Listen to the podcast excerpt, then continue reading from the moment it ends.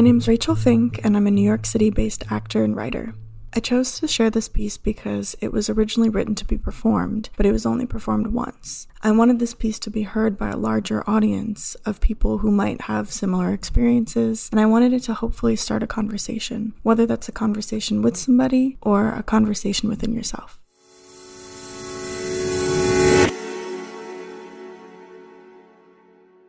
Apologize to your body.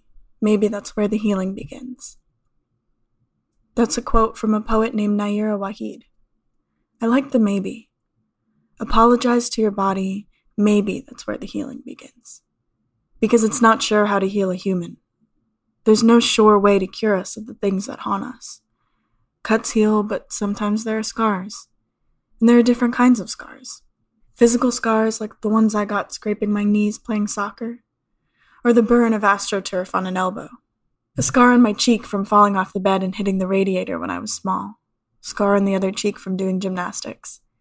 I have a scar on my right knee from the time I challenged a boy I had a crush on to a race. From here to that rock, I said. I was very competitive, and the only way I knew how to show him I was interested was by proving I was faster than him. I won, of course, but I crashed into a rock beyond the finish line. Blood was gushing out of my leg, but I didn't feel a thing. All I knew was that I had won, and he was totally gonna be mine. These kinds of scars I'm proud of. The scars that are associated with some kind of accident, but you carry as a badge of honor, like a tattoo, but with a better story. But some stories aren't worn on our skin that way. There are ghosts of scars, scars that don't leave a mark but leave a trace on your skin and burn a memory deep into your skull. The kind that were inflicted because somebody thought they were entitled to another's body, because someone took what wasn't theirs. There are so many things I should apologize to my body for. Little things like the chemicals in my hair and in the creams I put on my skin, the shaving and ripping of the hair that was meant to protect me, the dieting and the binging, the burn and sizzle of hair between two flat plates, but mostly giving my body to those who didn't deserve it. Those that treated me as an empty hole and nothing more. Those who I willingly went back to over and over again, each time chipping away a tiny piece of wholeness within me.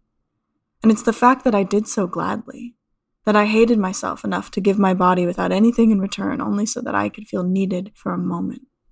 Feeling needed was like a drug for me. It could be 2 a.m. and cold as shit outside, and I would get on the train to go get some of that feeling. And as you're sitting in that empty train car, you start to think.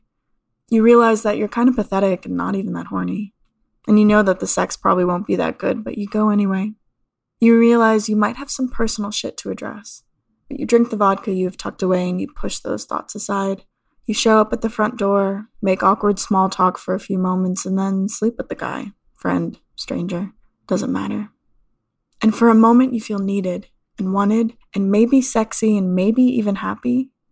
But then he comes and you remember you haven't, and all the feelings of being wanted disappear because he's done and he doesn't need you anymore. And you're tired of saying it's okay because you can't bear to lie to yourself. And in moments like this, you'll probably find yourself in a bathroom, staring at your reflection in a mirror, wondering, how the fuck did I get here? What happened to make me feel so little love for myself, to respect myself so poorly that I'd give myself to that shithead out there? Like, where was the fuck up, you know? Maybe it's just the way society fucks up little girls and teaches us to please others and eat as little as possible. So you look in the mirror and what do you see? Shame. Shame is something that was always there for me. Shame of my body, shame of my choices, shame of not being able to do it when he would say, Come for me, baby, like it was my fault, and shame the next morning leaving his apartment. Shame of my voice and shame of not having one at the same time. Shame from being called shy because I happened to not be born with a more suitable personality trait. But I don't want to feel ashamed anymore. And I don't want to ask myself why I've made the choices I have because maybe I don't need to be sorry for them. I'm tired of trying to satisfy strangers. I'm tired of being asked to change who I am. I'm tired of fighting against my own body. I'm tired of being scared walking down the street at night. I'm tired of hearing, Are you sure she didn't want it? She didn't say no. I'm tired of accepting assault as a rite of passage. I'm tired of hearing another assault story and thinking, You too? And I'm tired of hating myself. It's exhausting. It's time for something new. I'm sure there will be a lot more cuts to come, many more scrapes. I'll fall down again and again. I'll make bad choices and scrape and burn and blister. But those too can heal. And for now, it's time for my wounds to scab over, for the scars to fade. Apologize to your body. Maybe that's where the healing begins. I'm sorry. I'm so sorry.